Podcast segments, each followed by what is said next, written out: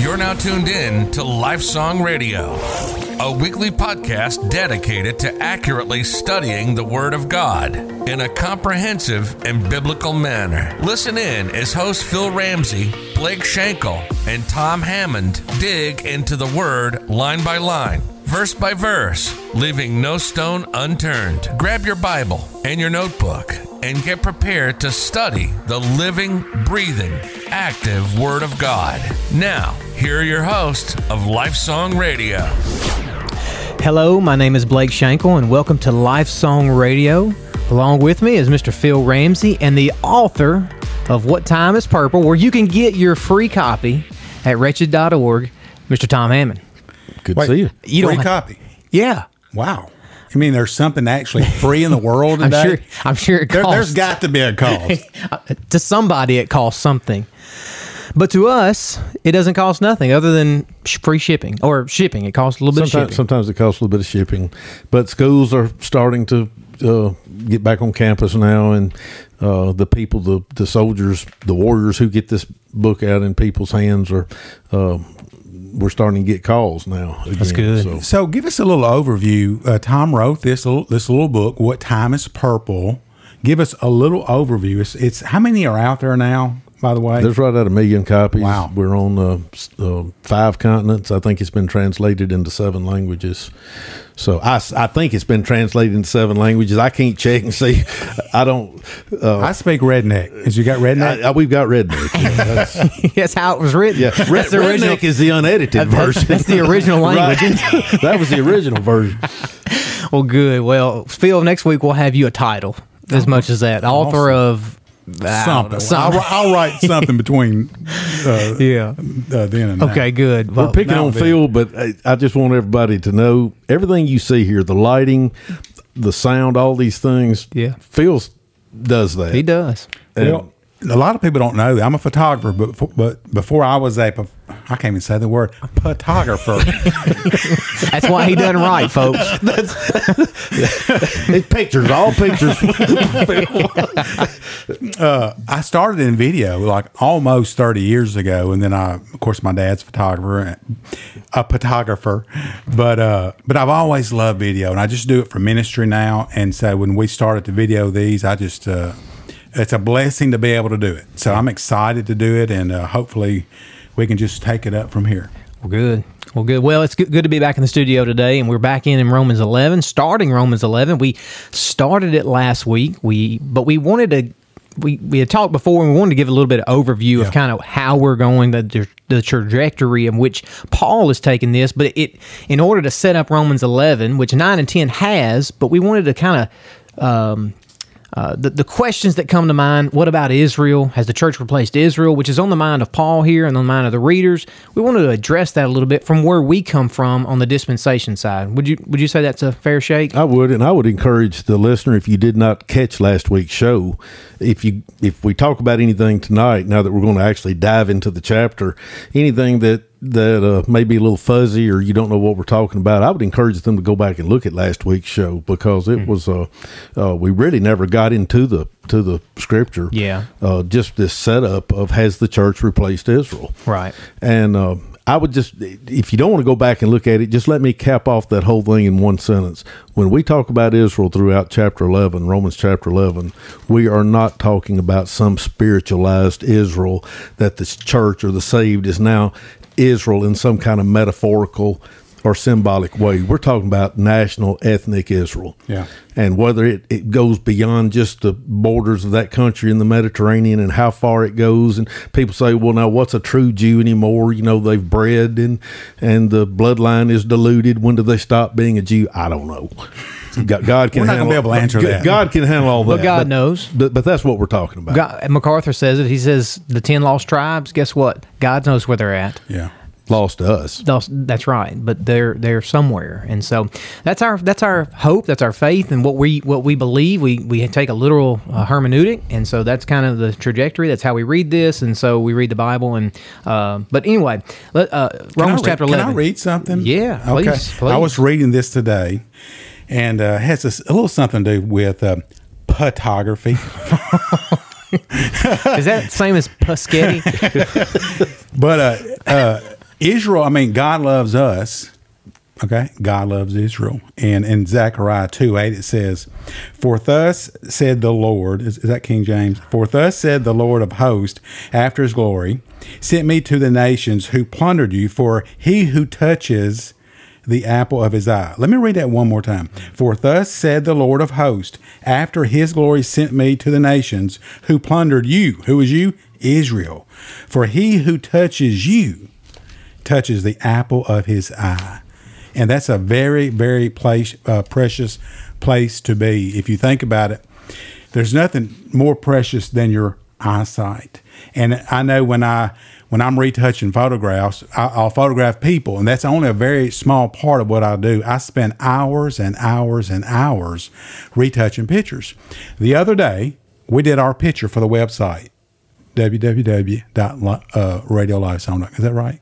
What's the website? I don't know. Live Song. livesongradio.com. So we did our pictures, you know. So I'm retouching uh, in Photoshop. And as I get closer to the eyeballs, as I'm retouching all the wrinkles off of Tom and all the wrinkles off of you. I didn't have any wrinkles, by the way. I didn't have to do any retouch around the eyes. Lucky you. Uh, that's not true. But as you get into the eyeball, as I as I look at Tom, as I'm retouching you, just you know, taking stray, stray hairs off. Guess what I see in his eyeball? My beautiful wife. No, it's a picture of me holding the camera. Oh, you talking about the single picture? I was about to, hold Yeah, on so, now. So as, I, I- as I'm photographing Tom, if you go in, as I zoom into his eyeball, you will actually see me holding the camera. Hmm. And Israel, and that's Israel is the apple of God's eye. It's precious. Uh, she's precious to him, and, And uh, it means he's looking at her then. yeah, he's uh, you know. Anyway, that's the good. eyeball. That's good. Well, let's. That's that's a great. Um, Thought that was interesting. I was going to say analogy. That's where we but get that's just that a great illustration. illustration. Who's the apple of your eye, by the way? You better get it right. My wife, Amanda, Tom. and Jesus. It's not his wife, Amanda. Oh man. Well, let's get started. Romans chapter eleven, guys. I'll, I'll just read. We're going to read through verse six. Paul says, "I say then, God has not rejected His people, has He? May it never be. For I too am an Israelite, a descendant of Abraham of the tribe of Benjamin. God has not rejected His people, whom He foreknew. Or do you not know what the Scripture says in the passage about Elijah, how he pleads with God against Israel?"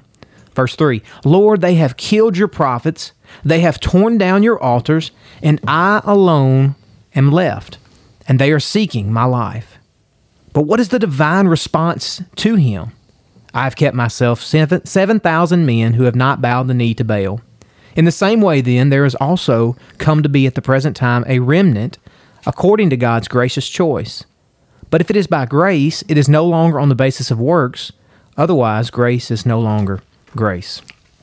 A great set of scriptures here in Paul, how he sets us up for Romans chapter 11. Uh, and that's the title of our, our lesson tonight, The Promise Grace Keeps. And you're going to, you've seen that, Have we talked about the grace. And this is ultimately, Paul caps it off. This is all by grace, it's not by works. And we're going to explain that here in a little bit. But let's back up to verse 1 and um, what Paul's saying here. He he just, he, I think he really ratchets it up here. He, he really, and like we talked about last week, Paul is going to the mindset of what he's anticipating the the reader, you know, the reader at Rome. What are they anticipating, or what is he anticipating them? The question, the natural question that comes out of this is, is well, what about Israel, the nation of Israel, that person or that nation that was in the the apple of God's eye, as Zechariah says, as Phil just read. And, and has the church replaced Israel? This is the you know is the church now this Israel that God was talking and what about? makes the and what makes that the natural question is let's go back uh, again to uh, Romans 10 Mm-hmm. You know, we said last week. I mean, he has just spent twenty one verses in Romans ten hammering Israel just mercis, uh, mercilessly. So the obvious question is, well, what about Israel? Is she gone for good? Maybe that's you know how we would ask it in the South. So that's what Paul starts addressing. Absolutely. So he he he he addresses it, and it, and it makes sense because the church is predominantly Gentile. You know, we're not seeing many Jews come to other than Pentecost, we you know the really the, the thrust has gone away from the Jewish people and it's gone more to the Gentiles. And Paul, we know he was a he was an apostle to the Gentiles, and so that's what we see. And so this natural question comes up. But like Paul says, he says, "I say then," and and, and again, I think Paul is just ratcheting us up here. He's finally he's going to put the nail in the coffin here, and, and he's he's been working up to this for the last two chapters, and, and and it's not something he knew he's addressing because Paul has dealt with Israel's self righteousness in chapter in in in chapter nine, and he's dealt with their ignorance in chapter ten, right? And so uh, he says here, God has not rejected His people, has He? And he puts it in the form of a question. And if you break down the Greek of that sentence, and here's what I and I've taught this chapter, who knows how many times. And one thing I discovered this week, getting ready for for this show, you can take the Greek of that one sentence. God has not rejected His people, has He? you can take just the Greek and make a solid argument for Israel's future from that alone. You don't even have to have the rest of the chapter. Now, uh, thank God we've got it. Yeah. And we're certainly going to look at it. But that first sentence, if you understand the Greek behind how we translate that in English, pretty much closes the deal on does Israel have a future? Well, it's the, it's put in a form of a it, the question is put in the form to which it requires a negative answer.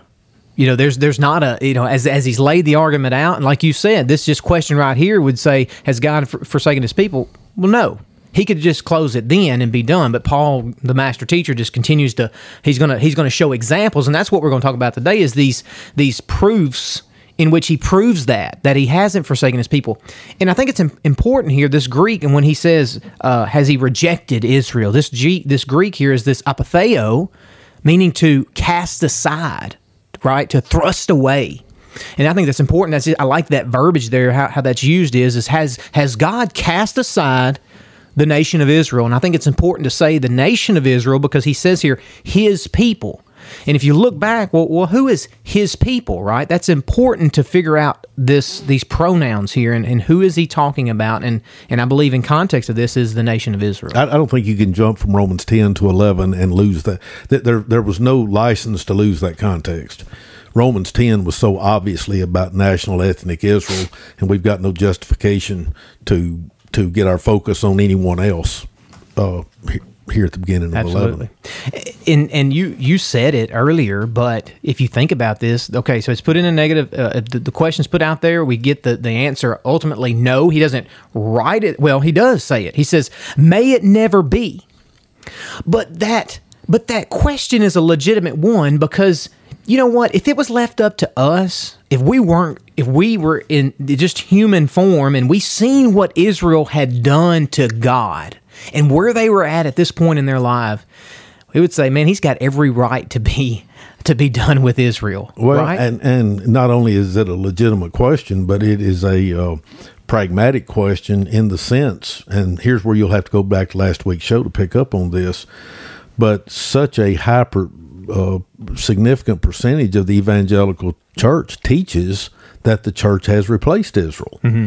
So it was a natural question, and it's a question much of the church has answered as yes, the church has replaced Israel, and and we just went at length last week that that's what we're going to really look at mm-hmm. closely to see if that argument holds up. Right, right. So. Uh, well, go ahead. Well, I, I, just don't think it will, but um, but but yeah, it's Paul anticipated what the natural question sure, is. Sure, and w- what we bring up today. And if you think about it, if you were around during that time, that would that would be a question that we would have to ask also when the Jews by the the hundreds of thousands have rejected Christ and Christ, and they are his people. So something's not making sense. And I love what, what Paul is going to do. He's going to he's going to he's going to prove something and you said three P's uh, last couple weeks, and they were uh, Israel's hardening is, partial, it's passing, and it's pur- purposeful. And we're going to walk through that.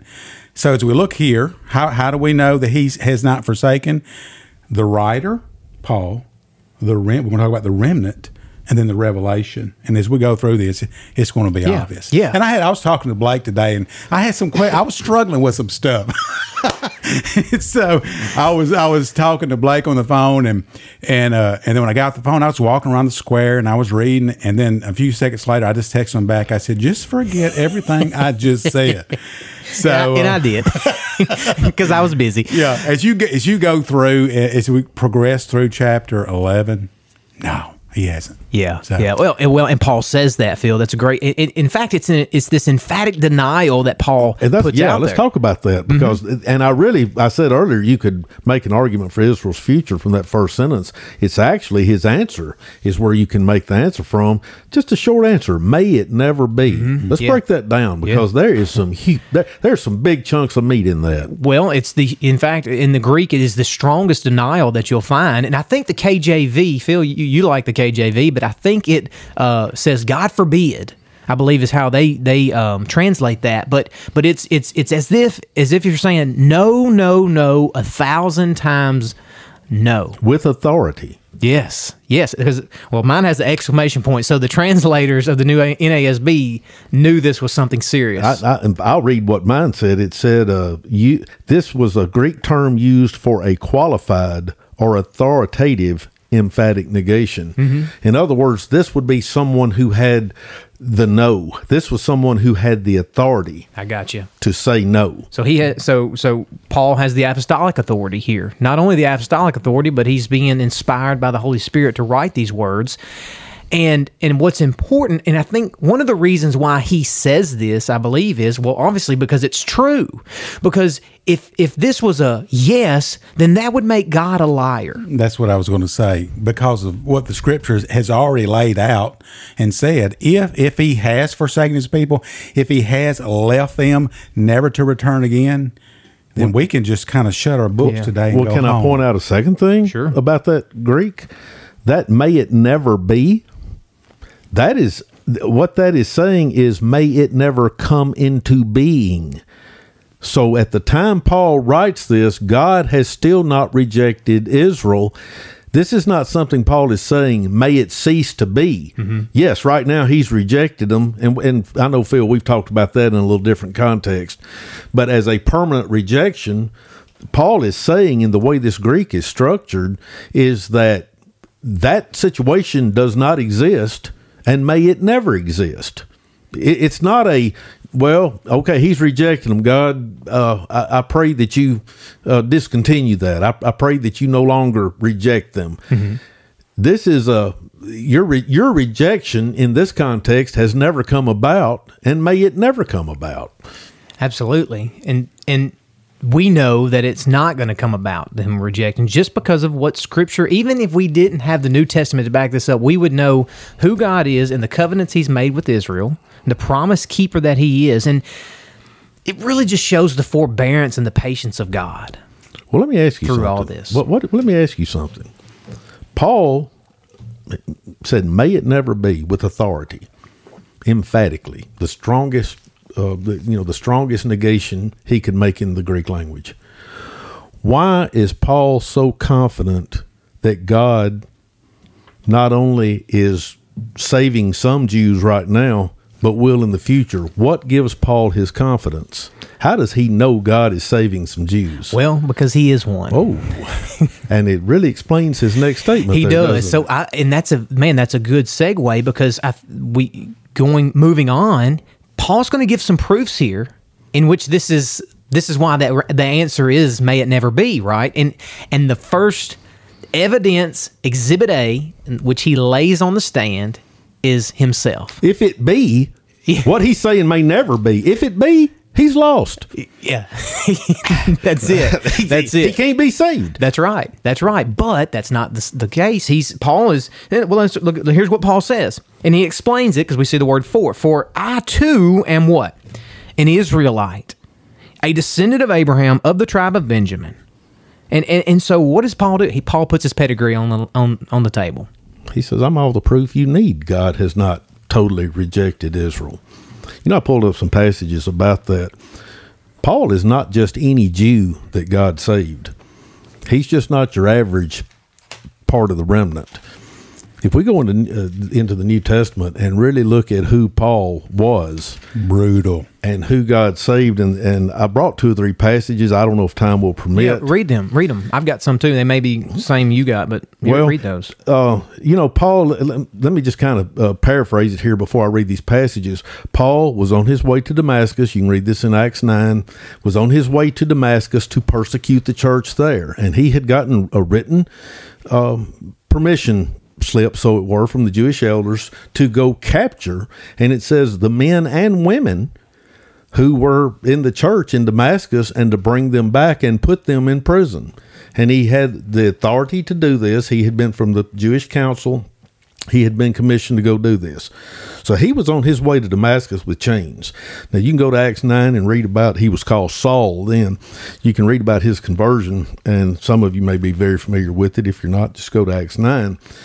But after Paul's conversion, the church still wouldn't have anything to do with him for quite a while. I mean, think about it. I wouldn't What, what if you were in Damascus and here and Paul's coming and he's he's uh, taking people, he's he's uh, holding the clothing while they stone Stephen.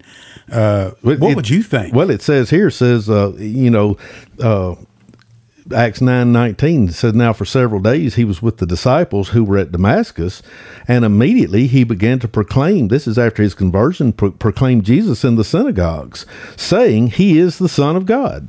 All those hearing him continued to be amazed and were saying, "Is this not he who in Jerusalem destroyed those who call on his name?" I looked up what that word destroyed was all about. It was laid waste. He ravaged. Well, to what extent? You got to go down. Uh, uh, let, let me just before I move on, Acts nine twenty six. Go down to that verse, and then he came to Jerusalem later. It says when he came to, to Jerusalem, he was trying to associate with the disciples, but they were all afraid of him. And that Greek word is they were terrorized by him. So, to what extent was he persecuting the church? How just just how much trouble was he causing the church? We have to go over a few chapters to Acts 22. And here's what he says about himself. This is Paul talking in a sermon. He said, I am a Jew born in Tarsus of Cilicia, but brought up in this city, educated under Gamaliel, strictly according to the law of our fathers, being zealous for God just as you all are today. And here's what he says I persecuted this way. He's talking about the church, those of the way. I persecuted this way to death, binding and putting both men and hmm. women in prisons. Paul, we don't know to what extent he actually had blood, literal blood on his hands, but he's just confessed to being an accomplice. Yeah. That a part of his part of his agenda was to kill Christians. Now, that's not just your average Jew. he he's not a. If I'm observing this, he doesn't look like a likely candidate for God to save. He No. is just too brutal. Well, let me. yeah, I completely agree, and let me look and look at here. This is this. He says it himself in Philippians chapter three, verse four. good one. Um, he says here, although I myself might have confidence in the flesh, if anyone has a mind to put confidence in the flesh, I far more. Verse five. He was circumcised on the eighth day. Of the nation of Israel, oh, guess what? Of the tribe of Benjamin, the number one tribe here, right? The tribe of Benjamin, which which we have uh, Saul coming out of, King Saul, a Hebrew of Hebrews. I don't get no more Hebrew than that. I mean, that's American of American, y'all. Uh, as to the law, a Pharisee. As to zeal, and then what uh, Tom just said, a persecutor of the church. As to the righteousness which is in the law, found blameless. I mean, it, it don't get no. He was top dog. And Romans 10 could not have described him any better. Yeah, You- go back in 10, everything he's saying about the Jews in Romans 10, those 21 verses, he was talking about himself. That's an he? autobiography. that was him. Yeah. yeah. That that's uh. So I, so Paul is and and we see here that I'm I'm an Israelite. So he's put in his pedigree. He says I, I am I'm I'm this Israelite, but then he says I'm a descendant of who? In Abraham. He traces it all the way back to the father of the Jews. And and and Paul's just laying this case out here, rock solid case, saying I I am a true Jew, born at heart, b- flesh and blood. I was a persecuted church, hated the church. I was of the nation of Israel. And and and look at me. Look at what God has done to me. Don't tell me that God is not in the business of saving Jews. It's so beautiful how God used this. Yeah. How he used ah, it's just amazing. You can't make this up. Did you read eight? Did you go to verse eight? of uh Philippians, what you just read. Did you read eight? I don't think so. You Can I read yeah, that? Yeah, read it. I don't think I did. This is uh yeah, doubt doubt this. I count all things but loss for the excellency of the knowledge of Jesus Christ my Lord, for whom I have suffered the loss of all things, and do count them as dung that I may win Christ. Everything Paul did in his life, he was the the the, the king Jew. But everything he had done in his life, he what is dung, by the way? Have you ever passed, uh, drive down the road and looked over in the cow pasture and you see little dark areas? I, I was raised on a dairy farm. If you want me to take over with that one, but that's what Paul he considered it dung. Yeah. Yeah. But well, but he's an Israelite. he is. He's an Israelite. He's at the tribe of Abraham, or he's he's of a descendant of Abraham, father of Jews, and then the tribe of Benjamin. Again, one of the elite tribes. Saul, King Saul, first king of Israel, came from this tribe. And guess where it was located? Jerusalem, center city. This is where the tribe of Benjamin. and you think had about how land. high in the hierarchy, in the Jewish hierarchy, he had to be to be commissioned by the high council at Jerusalem to go to Damascus to start rounding up uh, the church. Yeah, I mean, that's not. They don't hand that to just anybody off the street. that's right. That's right. He he He, had- was, he was known. Uh, he was he was known, well educated, student of Gam- Gamaliel. Gamaliel. Gamaliel. Yeah. Student of him, well educated, knew the scriptures front and back. Um, a Jew of Jews, and so that's where Paul is. So that's the first. That's the first proof Paul puts on the table. Exhibit A. He puts himself at the forefront. Well, we've got three and a half minutes left. Let's go back to that Philippians eight he Yeah. just read. If if Paul was as high up the, the Jewish structure as we've read here, and obviously he was, let's talk about just what all he gave up and why. And why and why it was dung to him now, and we can we can close the show on Yeah. that, and uh, we'll come back next week and uh, uh, pick up where we're leaving off here about this remnant because that's that's a huge thing we're going to get into now. But why was Paul willing to give all this status up? And obviously, power. He had power, he had status, he had reputation. Why was he willing to give all that up? I mean, what really happened there on that road to Damascus? And we can, we can close out with that, Blake. Well, it's it's when light hits darkness. It's when the reason he was willing to give it up was because his the scales literally fell off his well not literally but they fell off his eyes. His his heart of stone was turned into a heart of flesh in which needs to happen to every one of us as unbelievers. We need to be born again. And that was what happened on the road of Damascus was was Paul was born again. What he ultimately realizes was that he was he was crucifying the not only the church but Jesus himself Could Je- Paul have come to that point without a sovereign act of God? no no one can come without God seeking them first and doing the work in their heart before before they ever turn to God His conversion really backs up Romans 9 it does as well. it does You It- just can't take a man in this position with this power, with this hatred for Yeah. the church, and make him a new creature. right and He was a chosen vessel, by the way. He was. before he was even born. Yeah, an honorable vessel, and and and each one who's been who's been saved by the grace of God has has that same title as well uh, as uh, the elect of God, and we've talked about that before. We just and that's what Scripture says, but.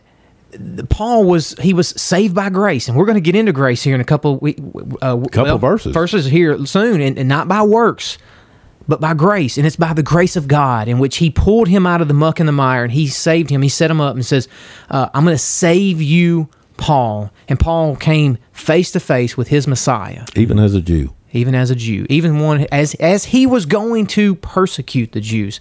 And in fact, left to our own selves, we would do the same thing as Paul would as well. Left to our own selves, we would do the exact same thing as going. We would be just as vile. We would be just as vile as Phar- Pharaoh, right? Persecuting the Israelites. But God has a he he he he has grace and he places that halt upon us, right? But yet we can't come to him outside of the spirit working in our lives and us. And here's the thing you must be born again in order to go to heaven. and Paul was able to realize that on the road to And Damascus. if I could say this, and, and yes, we are all in that same, we're all in Paul's shoes. But there's a little different level here in that Paul was one of the chosen nation. He was such an um ardent persecutor of the church. And the, if God can save Paul, God can save anyone. Amen. That's it. God can save anyone. Yeah. We're getting to a bigger point here. Hmm. Next week, we'll get into this idea of the remnant and how that works. Yeah, that's good. So here's what you do. Join us next week on another episode of Lifesong Radio where we're going to dive into more proofs which Paul brings to the table and to show that God is not finished with Israel. But we ask you to join us on lifesongradio.com. You can look us up there. You can go to Facebook at Lifesong Radio. You can email us. We'd love to hear from you at lifesongradio01 at gmail.com. That's lifesongradio01 at gmail.com. We hope to see you back next week on another episode of Lifesong Radio. You've been listening to Lifesong Radio. You can follow us on Facebook and YouTube. And if you want to continue to study throughout the week, check out the resources available on our website at lifesongradio.com. See you next week for another episode of Lifesong Radio.